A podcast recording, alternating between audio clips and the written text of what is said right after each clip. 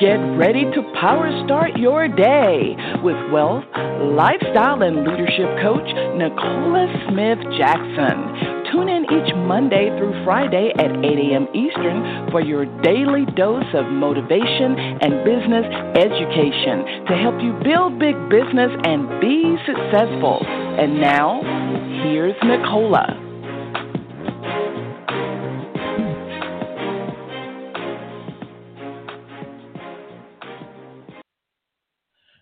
Good morning, family, and welcome to Power Start Your Day. It's Pink Millionaire Nicole Smith Jackson. We're going to reawaken your spirit this morning, resuscitate your passion, renew your mind so you can recommit to the plan that God has for you. And that's for you to build the big business. We're here coaching you every Monday through Friday, 8 a.m. Eastern Standard Time. If you haven't done this already, go ahead, share the call with other people. Uh, they can dial in at 602 753 1848 or Listen online with your smart device, iPad, tablet, PC, or Mac at blogtalkradio.com forward slash success with Nicola. So I want to say good morning, good morning to you. We're going to be uh, very, very brief here on today as we are uh, helping you get out of your head and hustle with heart. I can tell you this is going to be so fitting uh, even here on on this day. Our scripture is going to be coming out of Jeremiah 29 and 11. And, you know, we, we've talked about uh, keeping uh, success simple, keeping success simple. And I'm going to, I'm just going to say two words after our prayer that if you can define success by these two words, you'll always be prosperous. I want you to turn to Jeremiah 29 and 11 because we're talking about how to get out of your head and hustle with heart. Let's go to the Lord. Father God, we come before you. We honor you on today because today is the day that you've made, and we're glad and we're joyous we're here in the land of the living. Dear Lord, right now on today, oh Father, Give your servant the strength, oh dear Lord, to press through through the assignment that you've given her. As your servant decrease, may your Holy Spirit increase like never before. As we are grateful for this day being here in the land of the living, giving us another opportunity to grow in you, to develop as we are the clay as you are the powder. Mold us, design us into what you would have. Meaning, Lord, we are asking for your perfect will in our life. We know that the world right now is that we always want the permissive will. We want things that may not be the best for us, but dear Lord, let us have the courage right now to align with your plan that we may go out and do these great exploits in your name. That each and every one of your servants who have acknowledged you and will walk in the plan that you have for them. That their houses go into overflow, not just for the flash and gas, not for that, Lord, that they will have more than enough to lead who want to be led and feed who want to be fed. We honor you and we bless you and we seal this prayer with the blood of your Son, Jesus Christ. Amen. So let's go straight to Jeremiah 29 and 11.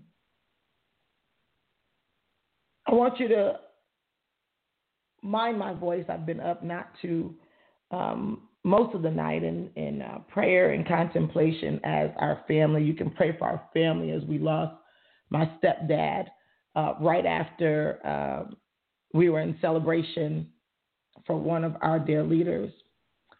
The one thing we need to know is that there is a plan for our life. Many of us get caught up in the plan that we have versus the plan that God has. And as we are talking about this week of how to get out of your head and hustle with heart. The first thing I want you to do is keep it simple, as the word already told us, it's already ours. And on today, I want to talk about how to plan for prosperity. Jeremiah 29 and 11 says this. Because, you know, this is the deal. God has a plan for us. And many of us, we don't want to walk in that plan. But this is the plan, he says.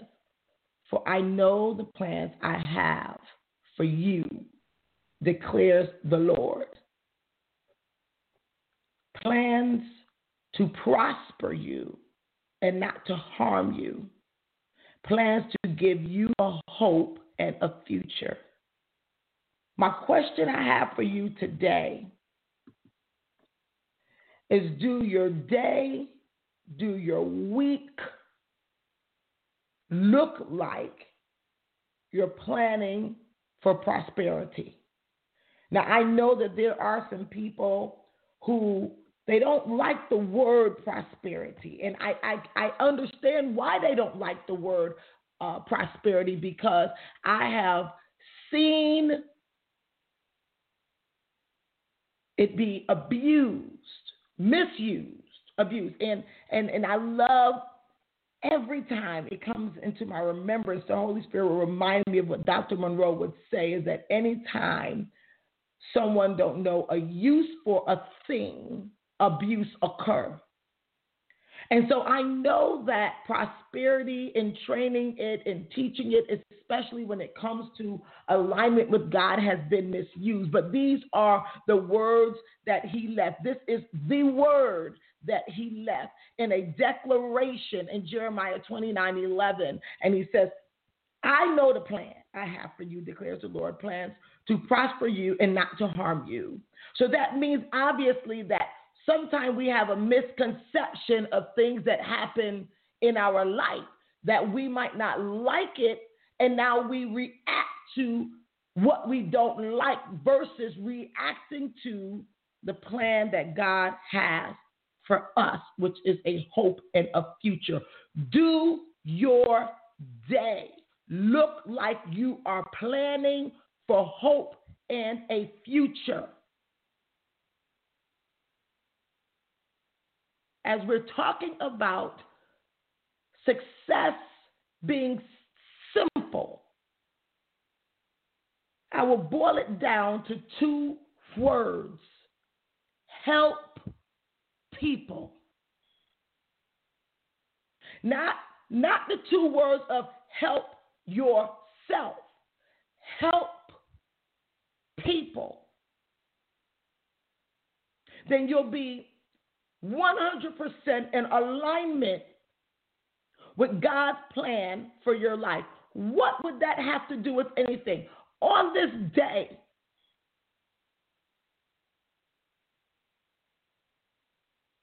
as we have the plans that I will be doing what God has told me to do, with helping people and because of this industry, I'm able to, after this call, walk out, go pick my mom up, and have her sit in my home while I'm working from home. And I know because I did what God told me to do, she won't have to worry about anything because I worked the plan.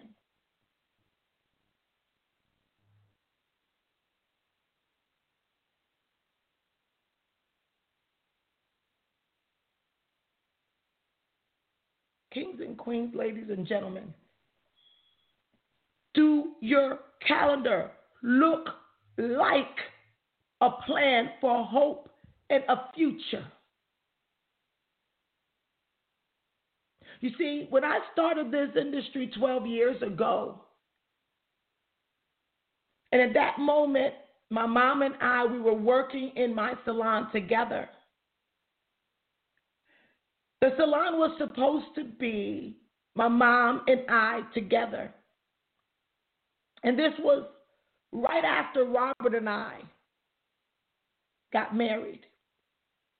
We started the pre build out and everything before we got married. And when we came back from our brief and humble honeymoon down in Savannah, Georgia,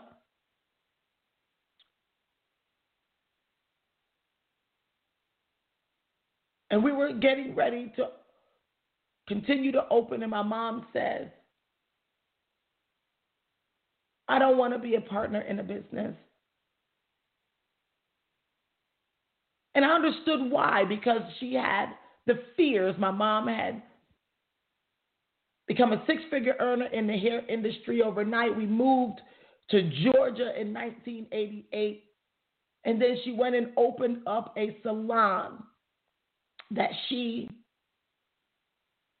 took over, and the salon was primarily it was Caucasian. It was a Caucasian-owned salon, Caucasian stylist, and the salon was lush and it was amazing. And when my mom took over, and when the owner introduced my mom as the new owner, it did not even take not even a month before the salon was empty.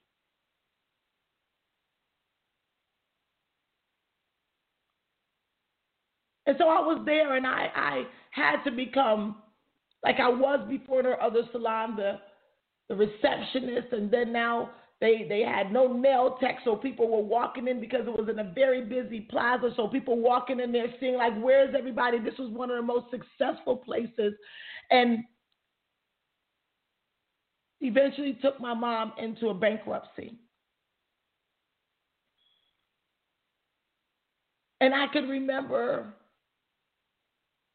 us now going from her own salon in Connecticut now to a salon in Georgia. It didn't do well, and so she went into work in other people's salons. And some people who have ownership don't have stewardship. They don't take care of people that God brings to them. And so I saw my mom you know, people acting funny in here or there, all the different stuff that people would go through. And so I said, Mama,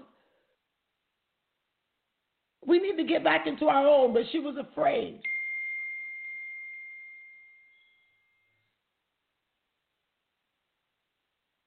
And at that time, I was too young to do anything about it.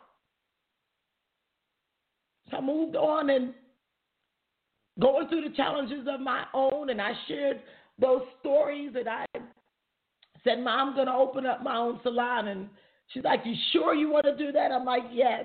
I'm going to open up my own salon, and that salon thrived. And I opened up the second salon, and it thrived. And then I moved back to Georgia and worked in a few salons, worked with my mom. I heard through. Now, and when she decided to say no, I don't owner. You have to be on, or You can just come and work with me. So coming into network marketing, that meant that I was after I started being massively successful. That meant I would have had to leave, ready to stop doing hair. And I made up my mind that I have to be prosperous, that whatever she decide, I got to already have a plan. So now, with her mate of 25 years expiring during this challenging time, and I'm able to say, Mom, I'm coming to get you. You can come hang out. She said, Yeah, that'll be good. And when I think about it, and I say, if I had of only listened to my fears from the experiences that I watched considered failure and not have walked into the plan that God had for me, I wouldn't even be able to talk about prosperity. This is something that has been around from the 13th century, and the original definition was a condition of being successful or thriving especially economic well being. Who does not want economic well being that when the times get tough, that you're in position? Who does not want that? And then now, when it comes around to when America decide, the English language decides to say, it's just a state of success, usually by making a lot of money.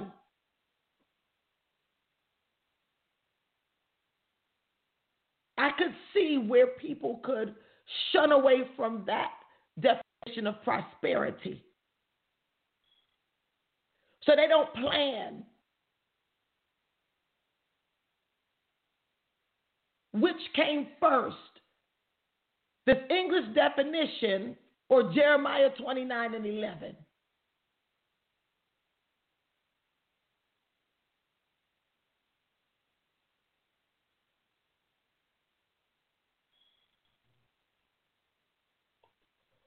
If you're planning to be prosperous, you have promotion and invitations on your calendar, and you have appointments for exposure on your calendar, and you have a plan, a definite plan to enroll people so that they can be in position for prosperity.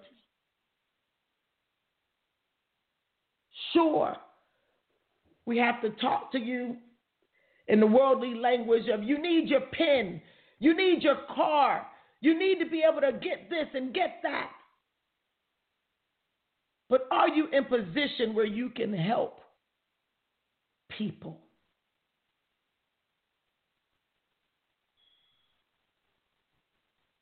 This opportunity of network marketing is so much bigger than anyone, I believe, cared to notice, even myself being in it sometimes, because obviously it gets challenging.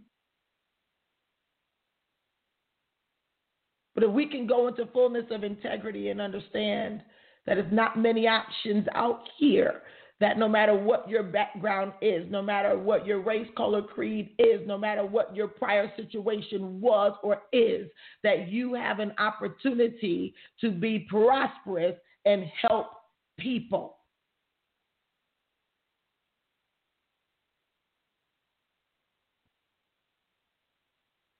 Easy to help people when things are good. But your test is can you still help people when things don't look so good? Then you can walk in the fullness of the plan that God has for you. Go out there and help some people today. Go out there and do what you know you should be doing. Stop asking the questions that already have been answered. Go help people. God bless you.